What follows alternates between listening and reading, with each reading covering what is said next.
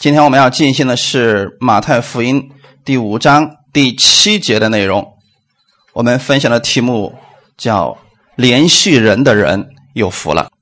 我们一起来读一下这节经文：“连续人的人有福了，因为他们闭门连续。”好，一起先来做祷告。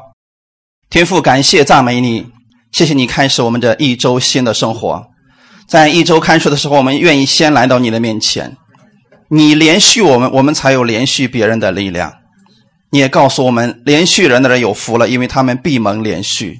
我们知道我们是一个蒙连续的人，因为若不是你拯救我们，我们没有办法有生命在你的面前；若不是你赐恩给我们，我们没有恩典可以靠着去生活。新的一周，我愿意去依靠你的恩典，领受你的话语而生活。请你来带领我，圣灵在这个时候也更新我的心思意念，让我不断的把我的目光。调整在你的面前，用你的话语来生活。祝福今天来寻求你的每一个弟兄姊妹，奉主耶稣的名祷告，阿门。连续人的人有福了。那么什么是连续呢？疼惜，还有呢？怜悯、爱惜、体恤。感谢主，都对。过一会儿还有一个词，它的意思可能会让我们没有意识到的。连续是指。有权利和能力行使惩罚或者伤害，但是他却对人表现出宽恕和怜悯，这是圣经当中连续的意思。他有没有能力去杀了这个人呢？有没有权柄呢？有，但是他没有这么做，给他的是什么呢？宽恕和怜悯，这在圣经当中称之为连续。这里包括了对罪恶的赦免，以及对苦难者的同情和帮助。你知道，有很多事情我们也想连续别人，但是我们并没有那个能力。我们的耶稣是，他既有连续别人的心，他还有能力去连续别人。所以，连续是有权利和能力施于恩慈的行动。听好了，这次是关和行动有关系了啊。世界上最伟大的连续，就是神对罪人的连续。如果我们没有遇见耶稣，没有得到天赋的连续，我们本是该死的呀！死了之后，我们还要被审判，这是我们的结局。可是现在我们被神连续了，我们不但没有死，我们还得着了耶稣基督的祝福。这是我们知道，我们每一个人都是被神连续的人，因为神是有恩典、有怜悯的神。神对罪人的连续，在十字架上就得到了彰显。神看见世人被罪恶和死亡奴役的时候，于是他出于对世人和罪人的连续和慈爱，便差遣他的独生子耶稣在十字架上为我们流血牺牲，使我们的罪得着赦免。结果呢，我们接受耶稣基督的人，我们就得着了神的这个连续。所以，弟兄姊妹，神连续我们的时候，不是降低了他的公义，而恰恰是彰显了他的公义。要不然，耶稣就不用替我们而死了。正是因为神实行了他的公义，在我们得着这个连续的时候，这就是耶稣基督对我们的爱。阿门。因为耶稣到这个世界上来，是不希望所有的人沉沦，他希望所有相信他的人都能够得着永生。这是耶稣的连续。所以我们分享第一点。耶稣有连续的心，看一段经文，《马太福音》第九章十到十三节，我们一起来读一下。耶稣在屋里坐席的时候，有好些税吏和罪人来与耶稣和他的门徒一同坐席。法利赛人看见，就对耶稣的门徒说：“你们的先生为什么和税吏并罪人一同吃饭呢？”耶稣听见就说。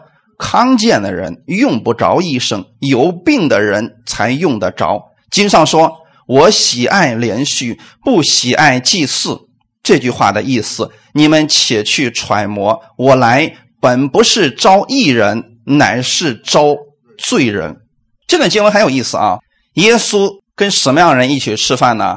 税吏，还有好些罪人，还有耶稣的门徒。按那个时代的情况来看，这个事情是不该发生的。就罪人跟罪人一块吃饭，义人跟义人一块吃饭，法利赛人呢跟法利赛人一块吃饭，他们分得非常清楚的。犹太人绝对不会跟外邦人一块吃饭。可是现在耶稣好像打破了这个界限，他让罪人、门徒还有这些人一块儿在一起了。法利赛人看就说了：“你们的先生为什么和罪人还有税吏这些人一块吃饭呢？”他们不知道耶稣为什么要这么做。其实耶稣这么做，正是因为他连续这群人。阿门。弟兄姊妹，有人说了，跟耶稣吃个饭有啥呀？你知道在启示录里面怎么说的吗？若有人听见我的声音就开门的，我要进去，我与他，他与我一同怎么？一同坐席，代表了什么？犹太人能跟你在一个桌子上吃饭，就承认了。你跟他的身份是一样的。那耶稣在邀请我们跟他一块坐席的时候，这说明了什么？来吧，我要把我的身份赐给你，你跟我坐一块吃饭，你跟我的身份就是一样的。耶稣是神的儿子，我们现在是不是？正是因为我们跟耶稣一起吃饭了，所以我们的身份被提升了。这是耶稣的连续。那耶稣就听见就说了。康健的人用不着医生，有病的人才用得着。换句话来说，什么样的人需要耶稣？罪人，义人要不要耶稣啊？如果你本身就有义，你还要耶稣干什么？正是因为你没有义，所以你需要跟耶稣一起，让耶稣把他的义赐给你啊。所以耶稣就说了：“我喜爱连续。”那现在耶稣做的这些事，是不是连续的心？他跟这群不配的人一起吃饭。那是耶稣的连续，不喜爱祭祀。这里的祭祀就是献祭啊，或者说有很多的仪式。耶稣为什么不喜欢这些呢？因为这些祭祀的目的是为了什么？让人可以站在神的面前，可以被神所接纳，对吗？那么耶稣来了以后，他就是我们的那个祭物。你借着耶稣就可以跟神一起了，就可以坦然无惧的来到神的面前了。所以耶稣说这句话，你们自己去揣摩吧。你能想明白的话，你就知道为什么我要跟罪人一起吃饭了。所以弟兄姊妹，什么样的人需要我们去关心呢？软弱的、得病的，或者说真的没有帮助的这些人，你去帮助他的时候，不是降低了你的身份，是把他们的身份提高了。阿门。所以说，这是我们做的事情啊。耶稣说：“我来本不是招义人，乃是招罪人。他招罪人是希望罪人跟他一起。”然后他要改变这些罪人的生命，弟兄姊妹，神喜欢我们去做一些容神益人的事情，喜欢我们去周济穷人，去帮助那些软弱者、患难者。那么今天我们在座的每一位弟兄姊妹，我们要知道一件事情：神不喜欢那些法利赛人的口是心非和假冒伪善。他们做了什么事情呢？他们喜欢站在十字路口举手祷告。弟兄姊妹，这么举手祷告的目的是为了什么？让人看见呀，所以神说我不喜欢这样的祭司啊！你就这样的话，我也不喜欢啊！因为神能看到人的内心。他们将经文写在帽子上、衣服上，还有家里边一看到处都是经文，人们看出一样。你看人家多属灵，到处都是经文啊！帽子上、衣服上、屋里边、城门上，到处都是。可如果心里边没有呢，就没有连续的心了。所以弟兄姊妹，神喜欢我们用言语和行为将他的爱能够流露给众人，那体现出来就是对别人的连续，这是神所喜悦的。天国的君王吩咐他的子民要做一个连续人的人，特别要连续那些困苦的、寄居的、贫穷的孤儿和寡妇，还有那些被社会遗忘的人，他们得不到关怀，被其他的人抛弃了。今天我们要去连续这群人。他们还有一些人，他里边是需要生命，他们没有生命，我们也需要把耶稣的生命给他们。那么今天我们会借着两个故事给大家分享一下，到底什么是连续。我们来看一下耶稣他所要的连续到底是什么。路加福音第十章二十五到三十七节里边讲了一个好撒玛利亚人的比喻。那么这个故事的前提是什么呢？有一个律法师就试探耶稣，问他说啊。一个人应该做什么才能够承受永生呢？耶稣就回答说：“你要尽心、尽力、尽意去爱人，还要爱人如己。”其实耶稣的意思是你这么做就可以得到永生了。换句话来说，一个意识到自己有福的人是愿意不计代价的去连续他的邻舍。那么谁是他的邻舍呢？当时那个人就不明白，说到底谁是我的邻舍呢？既然是这样，他们不知道爱人如己，这个己就是你的邻舍，他怎么去爱呢？所以弟兄姊妹，如果你知道神的话语，你不知道这个话语怎么用，你也活不出来呀。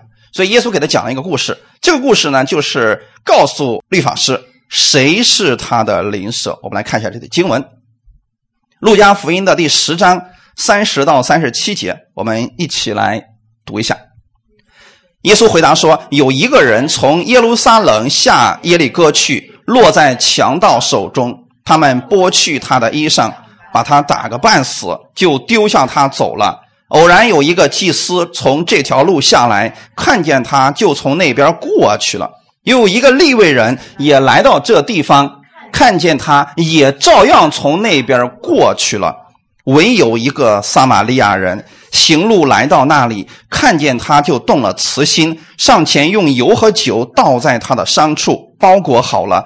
扶他骑上自己的牲口，带到店里去照应他。第二天，拿出二钱银子来交给店主，说：“你且照应他，此外所费用的，我回来必还给你。”你想，这三个人哪一个是落在强盗手中的邻舍呢？他说：“是怜悯他的。”耶稣说：“你去照样行吧。”这故事大家可能都知道。耶稣在回答律法师说：“你要爱人如己，就是爱你的邻舍如同自己一样。”那么谁是他的邻舍呢？不是跟我们住在一块隔一堵墙的那个邻舍。这里邻舍指的是谁？你们现在知道谁是你的邻舍吗？需要帮助的，那你知道这个世界上需要帮助的人很多啊！你去网上一搜，好多呢。谁是你的邻舍？你遇见了。这样简单不简单？你遇见了那个人，他需要帮助，那就是你的邻舍，这简单了吗？啊，不是说，哎，我我家对门，我的每天，哎，你需不需要帮助？我今天问你一下，你说我不需要啊，不是这个才叫邻舍，是你遇见了，你看见这个人，你有同情心，你又愿意帮助他，这就是你的邻舍了。要不然的话，世界上太多的人需要帮助了，我们我们都把自己压垮了，也帮不了他们了。弟兄姊妹要知道啊。你的邻舍就是你所遇见的那个人，他有需要帮助，那么他就是你的邻舍。在这个比喻当中，连续的四个特征，我给大家说一下。其实这里边有很多的对比啊，非常鲜明的一个画面，就是一些人有连续，一些人没有连续。我们先来看一下，这个需要连续的人是谁？有一个人从耶路撒冷下耶利哥去。落在强盗手中，说弟兄姊妹，耶路撒冷城市在山上啊，是很高的地方。耶利哥是在下面。我以前的时候给大家讲过撒玛利亚人的故事，大家还记得吗？嗯，耶路撒冷在南边，然后呢，耶利哥在北边，中间就是撒玛利亚。那么他们从撒玛利亚城里过的话，就没有一点危险的。可是呢，他们觉得撒玛利亚人像狗一样不洁净，所以他不愿意走他们的城里面过，他们宁可绕山路。这个时候呢，山上的土匪就有了生意了呀。反正他们就在那等着，我就知道你们心里边瞧不起那群人。好，那我就打劫你们。所以正好有一个人落在强盗手中，他们就剥去他的衣裳，把他打了个半死，就丢下他走了。是不是现在这个人需要帮助？是。那么谁来帮助他？是不是只要是见了这个人的人，这个人就是他的邻舍？好，第一个是谁过去了呢？偶然。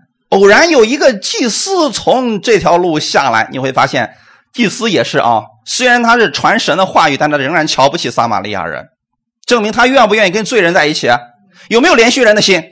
那么好，你不然，你既然不愿意连续那些在城里边的呃人，那么现在这个人，你是不是应该连续？他至少他是你的弟兄啊。弟兄姊妹想过没有？如果他是个撒玛利亚人，他就不从他这走了，证明他是不是弟兄？好，那么祭司看到你的弟兄了，是不是应该伸出怜悯的手？他怎么做的？看见他就从那边过去了啊，就像没有看见一样，是不是没有怜悯？我们看第二个人，又有一个立位人，立位人是干什么的？祭司是在神的面前替百姓做事情的，那么立位人呢，代表着神的百姓，却对他的百姓没有一点怜悯之心，是不是没有连续的心？来到这个地方，看见他也照样从那边就过去了。那你说这个人可怜不可怜？他是不是需要帮助？不管你祭司、立位人，你过去说你的服饰怎么样怎么样，你懂得多少神学知识，现在是不是该用了？各位，这是今天我们很多人缺乏的地方，就是你知道的神学知识很多，你知道的东西非常的多，那么关键时刻能不能把它用出来呢？没有，他们没有用出来。那么下面的时候说了，唯有一个撒玛利亚人，我们不知道为什么这个撒玛利亚人能跑到这儿来，他到到这个地方之后就动了什么慈心？其实这就是有了一个怜悯的心，有了一颗连续的心。弟兄姊妹，如果你是撒玛利亚人，你看到一个犹太人倒在这个地方，你心里会怎么想？要救他吗？比如说，现在我们都比较痛恨日本人。你发现一个日本人啪被人活活的衣服一丝不挂的被扔在路边，还打了个半死，你心里怎么想？有人笑了哈啊！其实正是这种状态之下，你有怜悯的心，有连续的心，那才是从神而来的。就是他是你的仇敌啊！他过去欺负你们，让你们家破人亡的，就是这个民族。你怎么办？你看这些人，很明显的嘛，他有特征在里边啊。能不能救呢？愿不愿意救呢？很明显，这个撒玛利亚人有能力救，对不对？哎，这个世界上有能力救别人、连续别人的人非常的多，差的是第二个，愿不愿意救？你会发现，耶稣他有能力拯救世上所有的人，第二个，他也愿意救人呐，这是难得可贵之处啊。我们来看一下。上前用油和酒倒到他的伤处，包裹好了，扶他骑上自己的牲口，带他到店里照应他。句号。其实按理来讲，到这儿是不是已经仁至义尽了？我们对仇敌，我们做到这个份上，我们可以了吧？不用再往下做了吧？你已经表现出极大的爱心。可是这个撒玛利亚人怎么说呢？第二天又拿出二钱银子来交给店主，说：“你且照应他，此外如果超了，我回来再还给你。”为什么这个人会有这样的行为？他里边有神的连续在心里边，阿门。所以，一个在扭曲的宗教传统下的犹太人，没有帮助这这个真正的犹太人，他们没有同情的心，没有施以援手。但是这个撒玛利亚人，就是这个过去被他们瞧不起的像狗一样的撒玛利亚人，却帮了他的同胞，并且是不计前嫌的，这就是连续。所以，我们都是领受天赋慈爱和连续的人。如果我们口里面常常说天父爱我，天父也爱你，我们更需要把这份爱活出来。阿门。当一个人心里边存有耶稣的怜悯的时候，他才能活出怜悯的生活来。换句话来说，这个撒玛利亚人心里边一定是有了神的怜悯，他才愿意去做这样赔本的买卖。按人的角度来说，这个生意一定是赔本的呀，因为你救了别人之后，别人不一定能成你的情，是不是这样的？啊，弟兄姊妹，可是你会发现他还是做了这样的事情。他没有计较自己的得失，因为他被神的怜悯充满了。他知道自己是有福的人，所以他相信神怜悯他会赐给他更多。阿门！你们要有这样一个怜悯的心。你要知道神会赐给你更多，神知道你所做的一切，你就怜悯的心去对待别人了。我们来分享第二点：连续人是知道自己蒙连续更多。如果一个人，不知道主耶稣怜悯了他，他就没有怜悯的心。同样的，如果一个人不知道自己被主赦免饶恕的更多，他也不会有赦免饶恕别人的心。所以，连续的另外一个意思就是赦免和饶恕，这是连续当中的另外一层含义啊。看一下经文，《马太福音》十八章二十一节到二十二节。那时，彼得进前来对耶稣说：“主啊！”我弟兄得罪我，我当饶恕他几次呢？到七次可以吗？耶稣说：“我对你说，不是到七次，乃是到七十个七次。”弟兄姊妹，耶稣为什么对这个人说，不是到七次，乃是到七十个七次呢？这是谁的饶恕？耶稣的饶恕。耶稣对我们的怜悯是多少？完全的怜悯，七十是个完全数，七也是个完全数，就是耶稣对我们的怜悯和饶恕、赦免都是完全的。今天可以赦免你，明天呢？也可以赦免你。阿门。那么后天呢，也可以。彼得能做到几次呢？七次，这是人的极限。我们饶恕一个人，赦免一个人，连续一个人七次就可以了。然后这个人如果还不知情呢，拉倒吧，再也不帮助他了，再也不管他了。所以这是耶稣对彼得说：“不是到七次，乃是到七十个七次。”我们来看一下啊，耶稣下面紧紧接着讲了一个故事。这个故事呢是在马太福音十八章二十三节到三十五节的。天国好像一个王要和他仆人算账，才算的时候，有人带了一个欠一千万银子的来，因为他没有什么偿还之物。主人吩咐他和他妻子儿女，并他一切所有的都卖了偿还。那仆人就伏服拜他说：“主啊，宽容我，将来我都要还清。”那仆人的主人就动了慈心，把他释放了，并且免了他的债。那仆人出来，遇见他一个同伴欠他十两银子，就揪着他，掐住他的喉咙，说：“你把我所欠的还我。”他的同伴就服服央求他说：“宽容我吧，将来我必还清。”他不肯，竟去把他下在监里，等他还了所欠的债。众同伴看见他所做的事，就甚忧愁。去把这事都告诉了主人。于是主人叫了他来，对他说：“你这恶奴才，你央求我，我就把你所欠的都免了。你不应当连续你的同伴，向我连续你吗？”主人就大怒，把他交给掌刑的，等他还清了所欠的债。你们个人若不从心里饶恕你的弟兄，我天父也要这样待你们了。好像这个故事听起来有点意思啊！你看这里边说，天国好像一个王要和仆人算账，这个王是谁？我们的天父，我们的天父要和他的仆人算账，谁是他的仆人？哎，这点对了啊！我们是他的仆人。好，我们现在是不是每一个人都是神的管家，也都是神的仆人？你要按照主人的指令去做事情。那么好，才算的时候。发现欠了多少？一千万。为什么写一千万？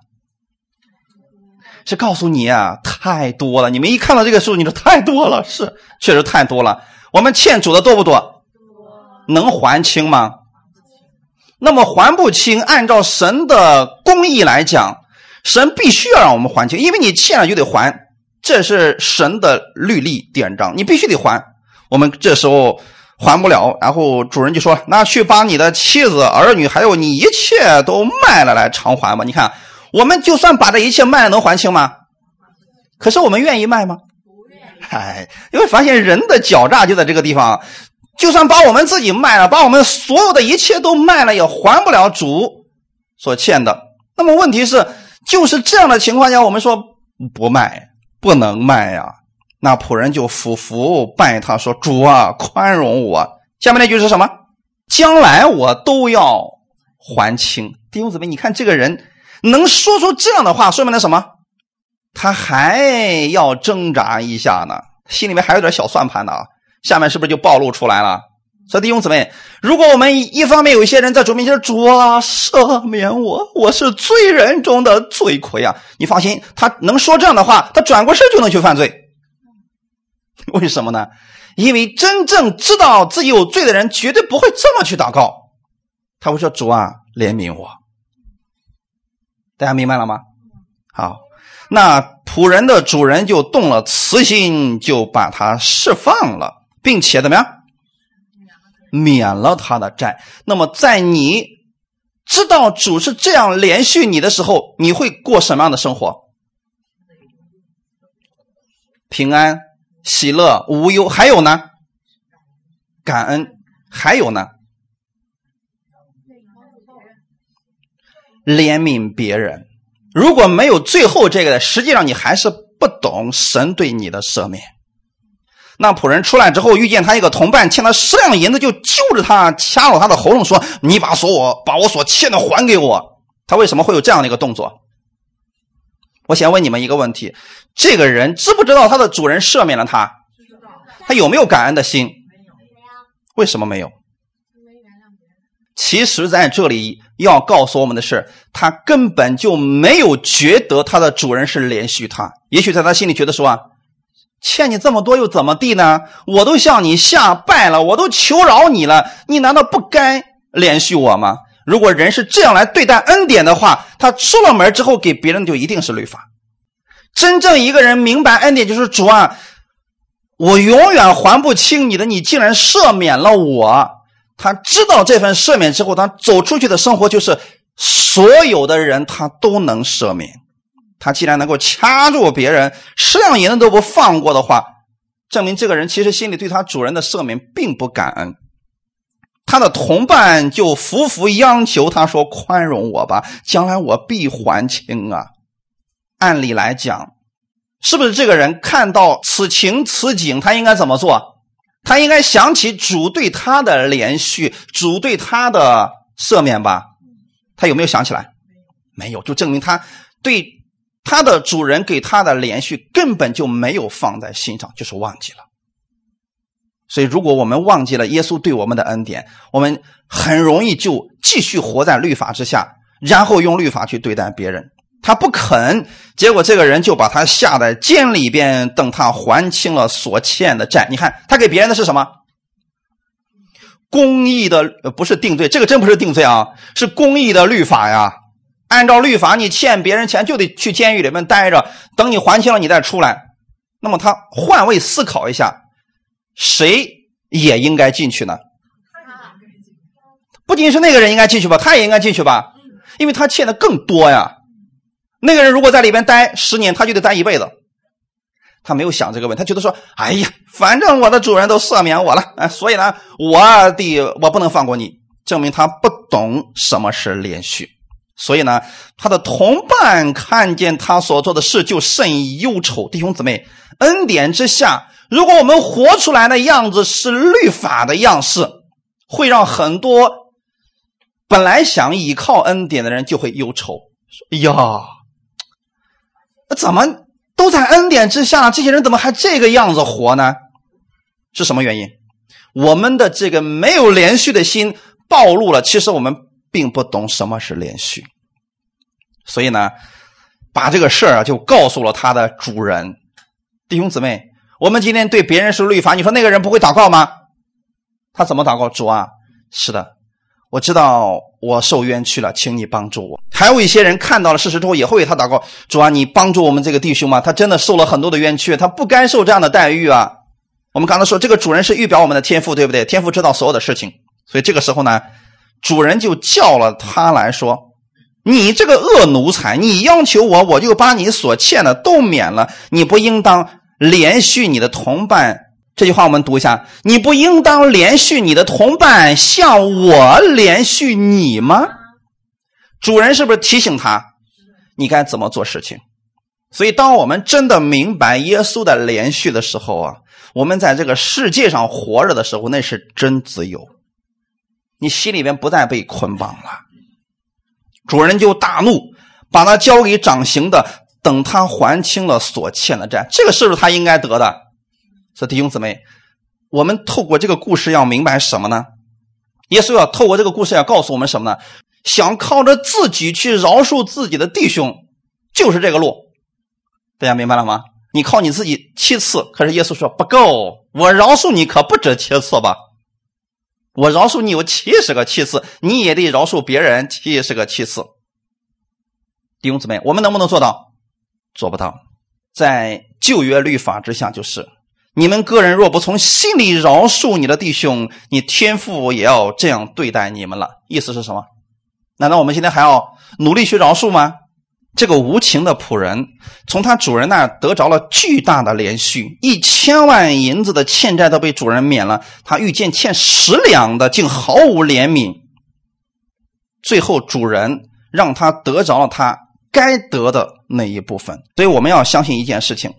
基督徒都是从神那里得着巨大无比的怜悯和恩典的人。那么你知道了这个之后，你有没有资格去定罪别人呢？能不能去饶恕别人呢？能。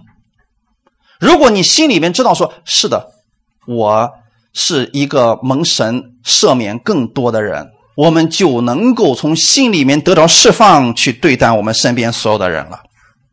但是有一点，大家一定要记得啊！我在这儿给大家讲一下，就借着这个一千万银子的来讲一下啊。基督徒之间借钱的时候要有这个智慧，什么智慧呢？你借钱给别人的时候，你的心里，我先说你的心里啊，你的心里应该是给的心态，而不是给出去指望他还。那样的话，你俩关系很容易就崩了。他万一出了巨大的变故还不上的时候，你这边又着急，没有那笔钱又没法活，你俩的关系就彻底完了。所以，你作为一个借钱的人，首先心里边是不要了。当然了，你不能对他说不要了啊。这是我们的智慧，就是你给的时候就是哦，我借给你可以。然后那个人呢，是不是应该有怜悯的心？你不能说我知道你心里怎么想的，所以我就不给了。这样的话，这样的人其实是不懂得什么叫连续，这个是彼此的事情啊。我们知道，我们从主那里领受这个怜悯之后，我们要这样去活在人的面前的。恩典和连续这个语气非常的相近，但是略有不同。因为恩典是得着不配得的，连续却是没有受当受的。能区分这个区别吗？恩典是什么？我们得着了不该得的巨大的祝福，对吧？连续是什么？你没有受你该受的。所以这两个是放在一起是个近义词，但是对我们来说非常的重要，两者不可缺少。所以圣经上说，我们的神是有恩典、有怜悯的神。为什么把这两个放在一块去说呢？怜悯是你本身有罪，你该受的是死，但是神说什么？我不让你受死，我把我的祝福给你。你没有受死，是因为有人代替你受了，我赦免了你而已。如果把这两个分开，只讲恩典，只讲恩典，只讲恩典，人就会变得像那个一千万银子欠债的人是一样的，心里边毫无感恩了。所以神既然这样怜悯了我们，我们也理当如此去怜恤别人。所以神免取我们当受的罪的刑罚和死亡，这是神的怜恤；神却赐给我们不配得的恩典，就是永生，这是神的恩典。看一段经文。以弗所书第四章三十一到三十二节，一切苦毒、恼恨、愤怒、嚷闹、毁谤，并一切的恶毒，都当从你们中间除掉，并要以恩慈相待，存怜悯的心，彼此饶恕，正如神在基督里饶恕了你们一样。刚才我说了，如果靠我们自己饶恕啊，别人还欠我十两银子呢，你让我饶恕他，怎么可能呢？他饶恕不了，没有力量。但是他转过来一想，如果他想到是是啊，我的主人把我一千万都赦免了，我也理当这样去赦免他。所以每次当你没有力量的时候，没有办法饶恕别人，没有办法赦免别人的时候，你要思想的是：我欠主的更多，可是他都赦免我了。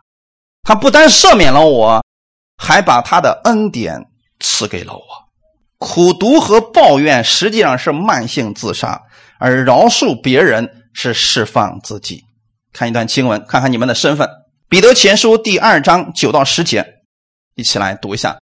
唯有你们是被节选的族类，是有君尊的祭司，是圣洁的国度，是属神的子民。要叫你们宣扬那招你们出黑暗入奇妙光明者的美德。你们从前算不得子民，现在却做了神的子民。从前未曾蒙连续，现在却蒙了连续。好，现在看一下你们的身份是什么样子的？被节选的族类。以前我们特别羡慕以色列人，以色列人在万民当中被神节选了啊！为什么就偏偏挑选了这么一个民族呢？我们说，哎呀，主好偏心呢。可是现在你们是被神节选的，有君尊的祭司。刚才我们读的那个经文当中，有一个祭司看到一个人在路上被打成那个样子，他从边绕过去了，他不知道祭司是干什么的。那么现在你们知道你们是祭司吗？祭司是干什么的？献祭啊！还有呢，祭司是替别人献祭，告诉别人你罪得赦免了。你知道过去旧约的时候，祭司是在做这个事情吗？比如说他现在有问题了，得罪神了，或者得罪人了，他牵着牛羊或者鸽子到我面前之后，然后呢，我仔细的打量了这个他的祭物。发现这个祭物是合格的，然后让他亲自把这个祭物杀了，这个时候呢，这个血被流出来，我要把这个祭物，然后放在燔祭坛上把它烧掉。这个时候我要告诉他一个事情：你罪得赦免了，你可以回去了。祭司是在告诉人，你罪得赦免了。阿门。现在你们都是君尊的祭司呀，那你首先要知道一个事情：神是不是也赦免你了？赦免的怎么样？更多。现在我们的祭物是谁？耶稣是我们的赎罪祭，是我们现在神面前圣洁的祭物。那么，耶稣是不是他的祭物呢？是的，所以我们要这么去给别人传福音。你所有的罪都被赦免了，因为你相信耶稣的时候，耶稣就是你的祭物，你也照样被神悦纳了。阿门。阿门。那么这个时候情况看一下啊，通过神的角度来看，他是不是神的百姓？是不是也是君尊的祭司？我们从这个角度去看这个人的时候，他跟我们的身份是一样的。所以十字架呢有两方面，一个是竖的，我们跟神的关系是垂直的，谁信谁得救。阿门。还有横的一面，横的一面是什么？所有的人，我们跟人之间在神面前看来都是平等的。阿门。啊，当然了，虽然教会里面有次序，但是我们的身份在神面前看起来是平等的呀，所以我们没有资格去瞧不起这个人或者定罪那个人，因为耶稣也为他的罪死了。阿门。所以你们都是君尊的祭司，你要互相提醒，你们是君尊的祭司。哈利路亚，是圣洁的国度，我们是属天上那个国度的吧？那是一个圣洁的国度。圣洁的国度是什么意思？什么是圣洁？分别出来的，我们跟世上的国不一样吧？世上的国有一个排他性，什么意思呢？就是我呢就是这个国家了，所以的别的国家的不行，我不属于那个国家的。可是到了天国之后，就剩一个了，其他都没了。而真正的天国圣洁的国度的意思，就是在你的里边不应该有你的、我的、他的，应该全部都是神的。哈利路亚。这是一种圣洁的国度胸怀，是属神的子民。我们是属神的吧？属神的意思是什么？你是归给耶稣基督，你是归给神的人，所以你呢做事情不应该任意妄为，应该是用耶稣的方式来生活。阿门。同时，当你遇到危险的时候呢，你知道你是属神的，这意味着什么？他。不会袖手旁观，他会帮助你的。要叫你们宣扬那招你们出黑暗入奇妙光明者的美德，这是我们主对我们所做的事情。你们从前算不得子民，是不是？就没有信耶稣之前，但是当你信耶稣之后，现在却做了神的子民。有人说了，你老是跟我讲，呃，过去我不算是属神的，现在我属神的。我属神之后有什么呀？后面这个已经给我们说的很清楚了。当你属神之后，过去你没有蒙神怜悯啊！你知道我没有信耶稣之前，我们遇到问题怎么办？自己解决，解决不了呢？任何人都有可能遇到那种天大的麻烦，怎么办？很多人只能得出一个结论：这就是命，因为他没有别的方法了。所以说，这就是命啊！那怎么办呢？谁都熬不过这个命啊！可是今天你还会这么说吗？就算你再软弱的时候，你不会说这就是命，不会了。你知道有一个出路是什么？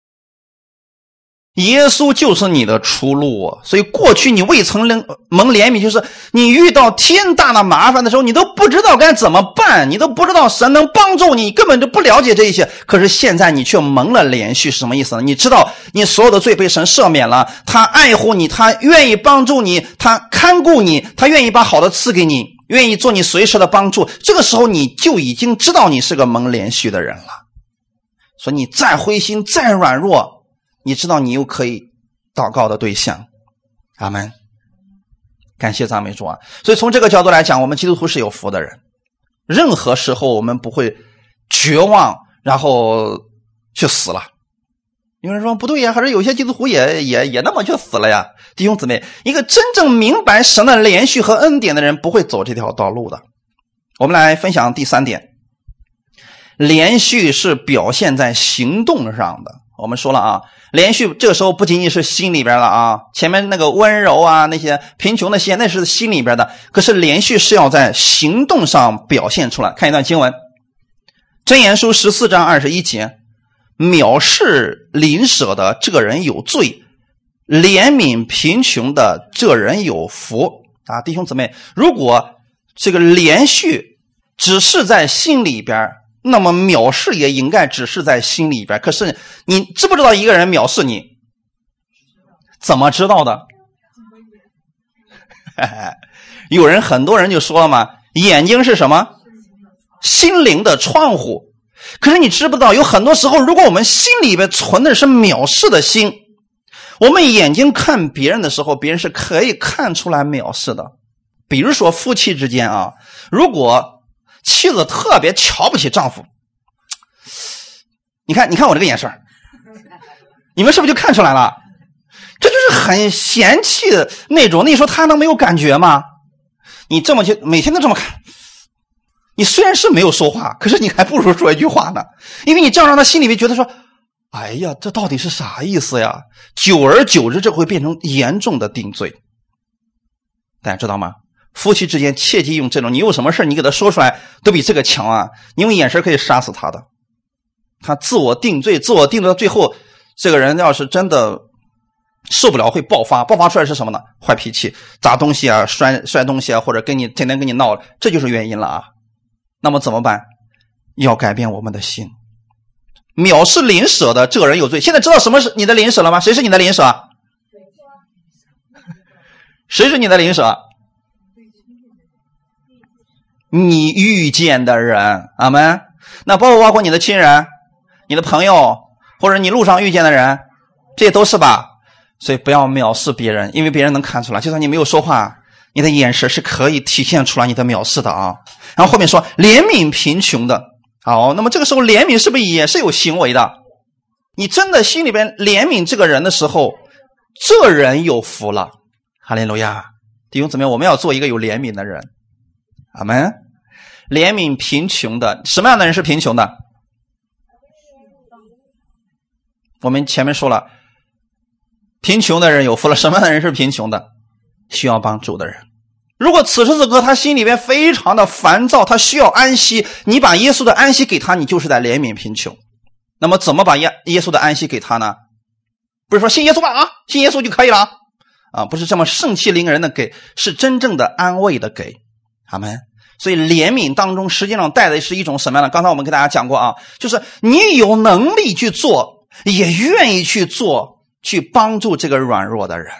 那么你去做的时候，又是什么样一种姿态呢？你看耶稣，耶稣在帮助我们的时候是什么姿态？仆人的姿态。阿门。你说一个万王之王的儿子，突然在吃过饭之后呢，弯下腰。给门徒们去洗脚，难道他不知道尊卑吗？知道，可是这就是怜悯贫穷。为什么他要给门徒们洗脚？门徒们需要，阿门。而且耶稣做的意思是什么？我如此行，你们也要效法我。我是你们的夫子，我尚且做这样的事你们也当如此去行。那如果你真的有一天明白过来说，哇！他是万王之王啊，他缺啥呀？他少啥呀？他凭什么这样弯下腰为我来洗脚啊？他从我这能得着点啥呀？你发现什么都得不着的时候，你只能得出一个结论：因为他爱我，他怜悯我。阿门。你真的明白这份连续的时候，你就会去连续别人了。所以在门徒们。十二个门徒们真的明白这份连续的时候，他们开始为别人去做事情，也是谦卑的像仆人一样。所以保罗经常在书信当中提到一个词，说耶稣基督的仆人，神的仆人保罗。其实他有尊贵的身份，可是他没有用，他用的是说我是耶稣基督的仆人，我就是愿意像耶稣一样去服侍别人。这是真正有连续之心的人。阿门。好，我们再看一段经文。约翰一书第三章十六到十八节，约翰一书第三章十六到十八节，我们一起来读一下：主为我们舍命，我们从此就知道何为爱。我们也当为弟兄舍命。凡有世上财物的，看见弟兄穷乏，却塞住连续的心，爱神的心怎能存在他里面呢？小子们呐，我们相爱，不要只在言语和舌头上，总要在行为和诚实上。好，弟兄姊妹，这里告诉我们如何才能拥有这连续的心。因为我们刚才一直说了，连续人的人有福了，因为他们闭门连续，对吗？你去连续别人，主会源源不断的的加给你，你不会有损失的。那么对人一方面呢，你去连续别人，人也会给你回报的。你们过去看过很多电影电视，你会发现那个英雄们的成长都有个特点，就是他特别喜欢去帮助别人，虽然他那时候能力不大。可是他帮了很多人，一开始可能做个，最后呢被冤屈了。可是总是有人出来去救他们。这些愿意救他们的人，其实有一个原因是他曾经被连续过。阿门。所以，我们今天信了耶稣，我们更应当如此啊！就是用耶稣的心肠去对待别人。主是怎么样对待你的呢？主为你舍命，你就知道什么是爱了。我们也当为弟兄舍命，弟兄姊妹，人世间最大的爱。就是这个，为弟兄舍命。凡世上有财物的，看见弟兄穷乏，却塞住连续的心，爱神的心怎能存在他里面呢？难道是我们的神没有能力让这个连续存在于这个人的心里边吗？不是，跟刚才我们读的那个欠一千万银子的是一个意思。他根本就没有明白神对他的连续，所以他也没有连续别人的心。这里说的是。他有财物可以去帮助这个弟兄，可是他有没有帮呢？他没有帮，他塞住了这个连续的心。那同时，他也塞住了另外一件事情，就是他也塞住了别人对他的怜悯，也塞住了神给他的怜悯。爱神的心不能存在于他的心里面，是因为他里边被他的自私给充满了。为什么我们经常讲说，我们要谦卑服侍在神面前，愿意？为神去做事情，当你愿意按照神的方式去做的时候，神的爱就在你心里边。为什么我们说要饶恕别人呢？神不希望你心里边被他的、被人的仇恨、被这个捆住。神希望你是自由的。当你去赦免别人、饶恕别人的时候，你真的就是自由的。神的平安会充满在你心里边。所以十八节说：“小子们呐，我们相爱，不要只在言语和舌头上，总要在。”行为和诚实上，所以说今天我们讲的连续是带出行为的，阿门。不仅仅是啊，耶稣爱你，这样没有用啊。可是有很多人连舌头上都没有，这不是更糟糕了吗？你看今天有很多人的嘛，明明这个人现在很糟糕了，嗯，他需要被爱，可是我们呢，啊，就是你不好，你这儿不好，那儿不好，能够搜罗出来他一堆的不是，那你说他能好吗？你知道一个人。我们讲一下生活当中的问题啊。一个人屡次去找你的茬，我说亲人来讲啊，屡次去找你的茬，或者是你的孩子，或者是你的婆婆或者什么，有其中一个原因，可能是他想引起你的关注，他在你面前已经自卑的没法活下去了，他要引起你的关注。那这时候怎么办？你不能还指出他的问题，这样的话他会越来越自卑，自卑到极点就会进入到另外一个极端，就是自负。所以我以前给大家讲过，说当一个人过分的去。显示他的一个优点的时候，我说是过分啊，不是说呃他显示一次啊，是经常会说见到人就说见到人就说，这证明了什么？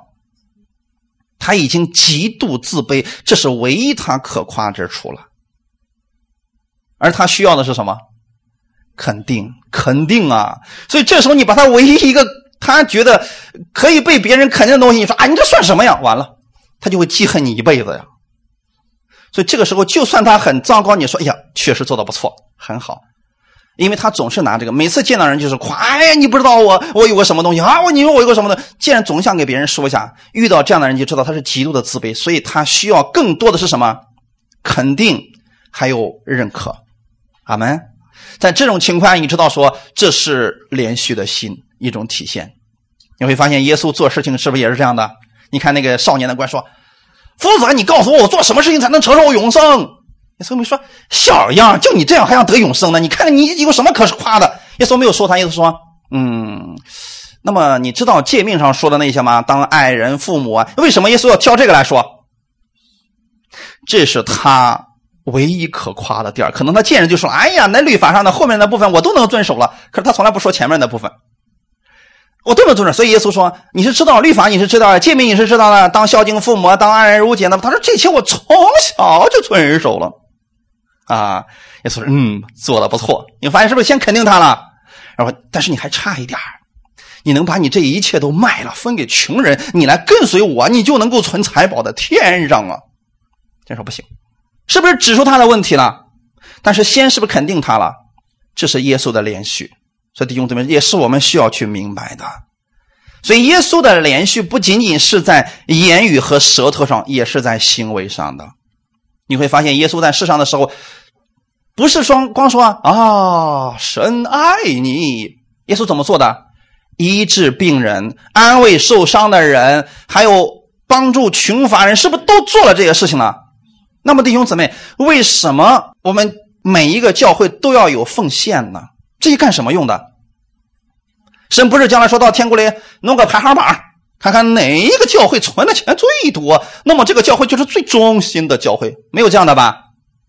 为什么教会里面要设设置这些东西？因为教会里面有富足的，就一定会有贫穷的；有刚强的，就一定会有软弱的。不仅教会里面，是不是我们去传福音的时候也会遇到这样的人？你发现，你看你现在遇到一个老太太，她现在病重了，你给她说啊，信耶稣吧，耶稣爱你，然后你就走了。请问这有什么用？你在给她传耶稣之前，先做什么事情？先帮助她，阿门。尽你的能力去帮助他，然后他就看见神的爱了。这个不仅仅是在嘴巴上，还要在言语和行动上的。阿门。前段时间时候，我们去看了一个老太太，当时去的时候呢，呃，她年龄已经很大了，然后不太好了，可能前两天这个是又上火了或者怎么样的。我们去了之后，我们还拎着东西去了，你知道吗？然后他们就说了：“你看这不怎么认识的人，你来我家还拿着东西。”他的儿女其实都很少去，这是社会的常态了吧？因为儿女们太忙了，没时间去。那么老人很多时候空巢老人就一个人在家里面待着，怎么办呢？老人特别希望有人去看他。其实老人去不是看你拿那个东西的贵重嘛，他惦记的不是这，他是希望有人看他。那我们去的时候，老太太非常的高兴，你知道吗？然后但是呢，因为身体上不太好，好像连着几天都这个大小便都都没有啊，可能挺难受的。那时候我们拿着东西去的时候，哎呀。不用拿，我这什么都有的。这个我家孩子每个月都给我钱的，那意思就是见不着人不有钱，他不要这些东西啊，所以他不缺这个吃的、喝的、用的这些东西，他缺的是有人给他的关怀。那我们去的时候拎了东西，他就他就觉得说这个东西不算什么，但是让我看到了你们的爱心。然后我们就介绍说这这个啊，我们是教会的，信耶稣的。他说：“哎呦，信耶稣的真好啊。”然后我们说，嗯，这样吧，你是不是身体不太舒服？他说，哦，是啊，好几天睡睡觉都不太好了。我说，这样，我们可以为你祷告吗？我们给你祷告，我们的神就医治你，你就能睡得很好了。他说，那好啊，来吧。哼，我们就给他祷告了。祷告之后又陪老人聊天你知道，第二天说老人的精神就恢复了。从那时候开始，你知道吗？他就说了，哎，你给我讲你那个耶稣，我喜欢听。弟兄姊妹，如果我没有前期那些东西，说信耶稣吧，信耶稣上天堂，不信耶稣下地狱，你觉得他能听进去吗？他说我巴不得下地狱呢。所以我们的这份爱和连续，不仅仅要在言语和舌头上，总要在行为和诚实上。阿门。最后再看一段经文，解开一段疑惑，然后我们就结束。也用这段经文给大家来默想我们这周雅各书第二章十二到十七节，我们一起来读一下。你们既然要按使人自由的律法受审判，就该照着律法说话行事，因为那不怜悯人的，也要受无怜悯的审判。怜悯原是向审判夸胜。我的弟兄们，若有人说自己有信心却没有行为，有什么益处呢？这信心能救他吗？若是弟兄或姐妹赤身露体，又缺了日用的饮食，你们中间有人对他们说：“平平安安的去吧，愿你们穿的暖，吃的饱，却不给他们身体所需用的，这有什么益处呢？”这样信心若没有行为，就是死死的。好，这段经文很有意思啊。我们里边的信，你信的是谁呢？耶稣，你是信耶稣以及他在十字架上给你所成就的。他在十字架上干了什么事情呢？让你的罪得赦免，并且把他的恩典全部倾倒在你身上。这是怜悯与恩典同时都在你的身上了。阿门。当你思想这份恩典的时候，你里边就会有力量去行出来。对别人也应当是把耶稣的怜悯和恩典都给人给出去。阿门。如果缺了一个，就是只有信心没有行为，这个信信心和行为都是死的，是什么意思呢？难道这个人要下地狱吗？死的是什么意思？没有益处。所以你看啊，有什么益处呢？还有什么益处呢？所以这里所说的信心没有行为就是死的，就是没有益处。你也可以理解为没有果效。阿门。所以这里边你看，雅各其实给了我们举了个例子，说若是弟兄或者姐妹吃身肉体，又缺了日用的饮食，就证明呢怎么样？吃喝穿的都没有啊。那又是冬天。吃喝穿的都没有，我们这时候对他说：“啊，看前面啊？平平安安的去吧，愿你吃得饱，穿得暖，去吧。”你你们觉得这个人在你面前这么说是啥意思？那假如你是那个人，冬天到了，吃喝穿都没有，突然呢，教会里来了这么一个牧师到你面前说：“啊，平平安安的去吧。”愿你穿的暖，吃的饱。你会对他说：“啊，你是不是挖苦我呀？我要能吃的好，能穿的暖，我至于活成这个样子吗？”所以你这个信心对他来说是什么？没有益处，是死的。阿门。那这时候怜悯他应该怎么怜悯？对呀，你这个时候你看啊，差一步啊，结局就不同啊。你看这个人没有吃的，没有穿的，那马上那个冬天到了也没有冻的，整个这个样子。你这时候去的时候呢，扛着东西啊，一箱衣服，一箱食物。这时候对他说：“来看看哪个合适。”等他穿上之后，又吃饱之后，你说平平安安的去吧。我们的神赐福给你，愿你吃得饱，穿得暖。这个人心里会怎么想？你们的神真好，谢谢啊！他是不是得着了？这个时候他就有益处了。那我们的连续是不是也就变成实实在在的了？哎，所以说连续的心是带出行为的。但这里边有一个事情，我要给大家解释一下啊。你们既然要按世人自由、使人自由的律法受审判，弟兄姊妹，使人自由的律法是什么？哎，没错，圣灵的律很好，使人自由的律法指的是圣灵的律，圣灵的律是以爱为中心的律。阿门。受审判，我们为什么会按照圣灵的律受审判？审判是什么意思？基督徒有没有审判？有什么样的审判？我现在给大家讲一下啊，是罪的审判吗？罪的审判在耶稣上十字架说成了的时候，我们的罪所有的公价，耶稣都已经还清了。阿门。那最后现在这所说的审判是什么？你别忘记了啊，在法官那儿不仅仅是审判，还有什么无罪释放，还有奖赏的。阿门。基督徒的审判是按着行为得赏赐的审判，所以我们今天既然活在圣灵的律之下，我们就要按照圣灵的律来接受审判，就是你到底能把耶稣的爱多少把它活出来。阿门。你就该照这个律法说话行事，就是以爱为中心。阿门。我们有怜悯的心，首先是里面有爱吧。我们能饶恕别人，也是里面有爱吧。如果没有，你根本就做不了这个的啊。因为那不怜悯人的，也要受无怜悯的审判。这是什么意思？读起来有点绕啊。不是不信的啊，这里可不是不信的啊，是弟兄们的啊。原文当中是这么说的：因为审判。对那不行怜悯人而言，将是无怜悯的。有人说：“哎，我还是没的没怎么听懂啊，听听好了啊。爱的律也不是让人放纵或者没有底线的律，大家明白了吗？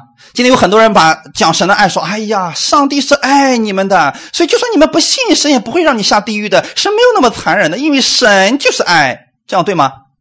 你们听起来好像，哎，这个神多好啊！我不信他，他不会让我下地狱。你别忘记了，神的爱不是没有底线的。神爱里面有没有公义？有没有审判？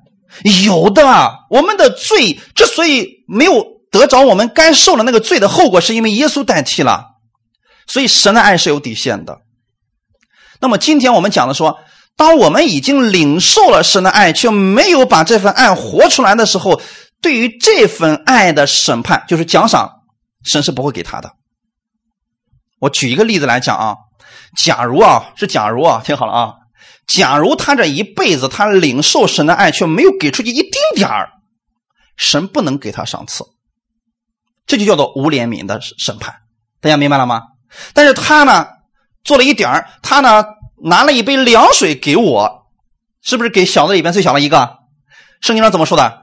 这人就不能不得赏赐。好，他俩的唯一区别就是，他呢拿了一杯凉水给我，他呢什么都没有做，这一辈子就就这点区别。他有没有赏赐？有，所以他呢，他无怜悯的审判就临到他身上，就是你再求。主啊，怜悯我，你也给我那一杯水的赏赐吧。神说不可能，因为这就是无怜悯的审判。阿门。这个审判跟什么有关系？行为太棒了。所以我们在基督徒呢，我们今天活在恩典之下，我们有行为是神要给我们赏赐的。但你没有那个好行为，神不会给你那个赏赐，但是你仍然是得救的。阿门。神的赏赐不会因为你可怜。就给你，这是跟行为有关系的，哈利路亚。所以愿意我们弟兄姊妹呢，能够明白这段经文，不怜悯人的，也要受无怜悯的审判。神不会在这件事情上给他赏赐。所以，当我们看到弟兄或者姊妹有缺乏或者软弱的时候，我们真的领受主的爱，领受主的怜悯，去帮助他。你不求他给你什么回报，神就给你赏赐了。但是如果你看见了，你没有帮助他，甚至连一个祷告都没有，在这件事情上，神没有赏赐给你，清楚了吗？我们明白之后，我愿意弟兄姊妹真的领受耶稣的怜悯，活出这份怜悯。你多怜悯别人，你放心，等你有问题的时候呢，等你有困难的时候呢，将会有一帮人、一堆人争先恐后的来帮你，因为神会感动他们的心的。阿门。一起来祷告。天父，我们感谢赞美你，谢谢你今天借着这样的话语来帮助我。你说连续人的人有福了，因为他们闭门连续。我知道我是被耶稣连续的人，耶稣你赦免了我所有的罪，使我能够站在你的面前领受你的福分。我也是蒙你恩典的人，我得着了你的公义、你的怜悯，还有你的慈爱。我愿意带出你的这份力量去对待别人。请你帮助我，我知道我没有这个力量，但你赐给我力量，我可以去帮助别人。主，你让我常常思想你在十字架上为我所做的一切，你是如何饶恕我的，我就有力量去饶恕别人了。我愿意把你的连续藏在心里边，主啊，借着你的话语更新我，让我在这个世界上活出你的样式来，不但能够造就我自己，也造就我身边所有的人。感谢赞美你，一切荣耀都归给你。奉主耶稣的名祷告，阿门。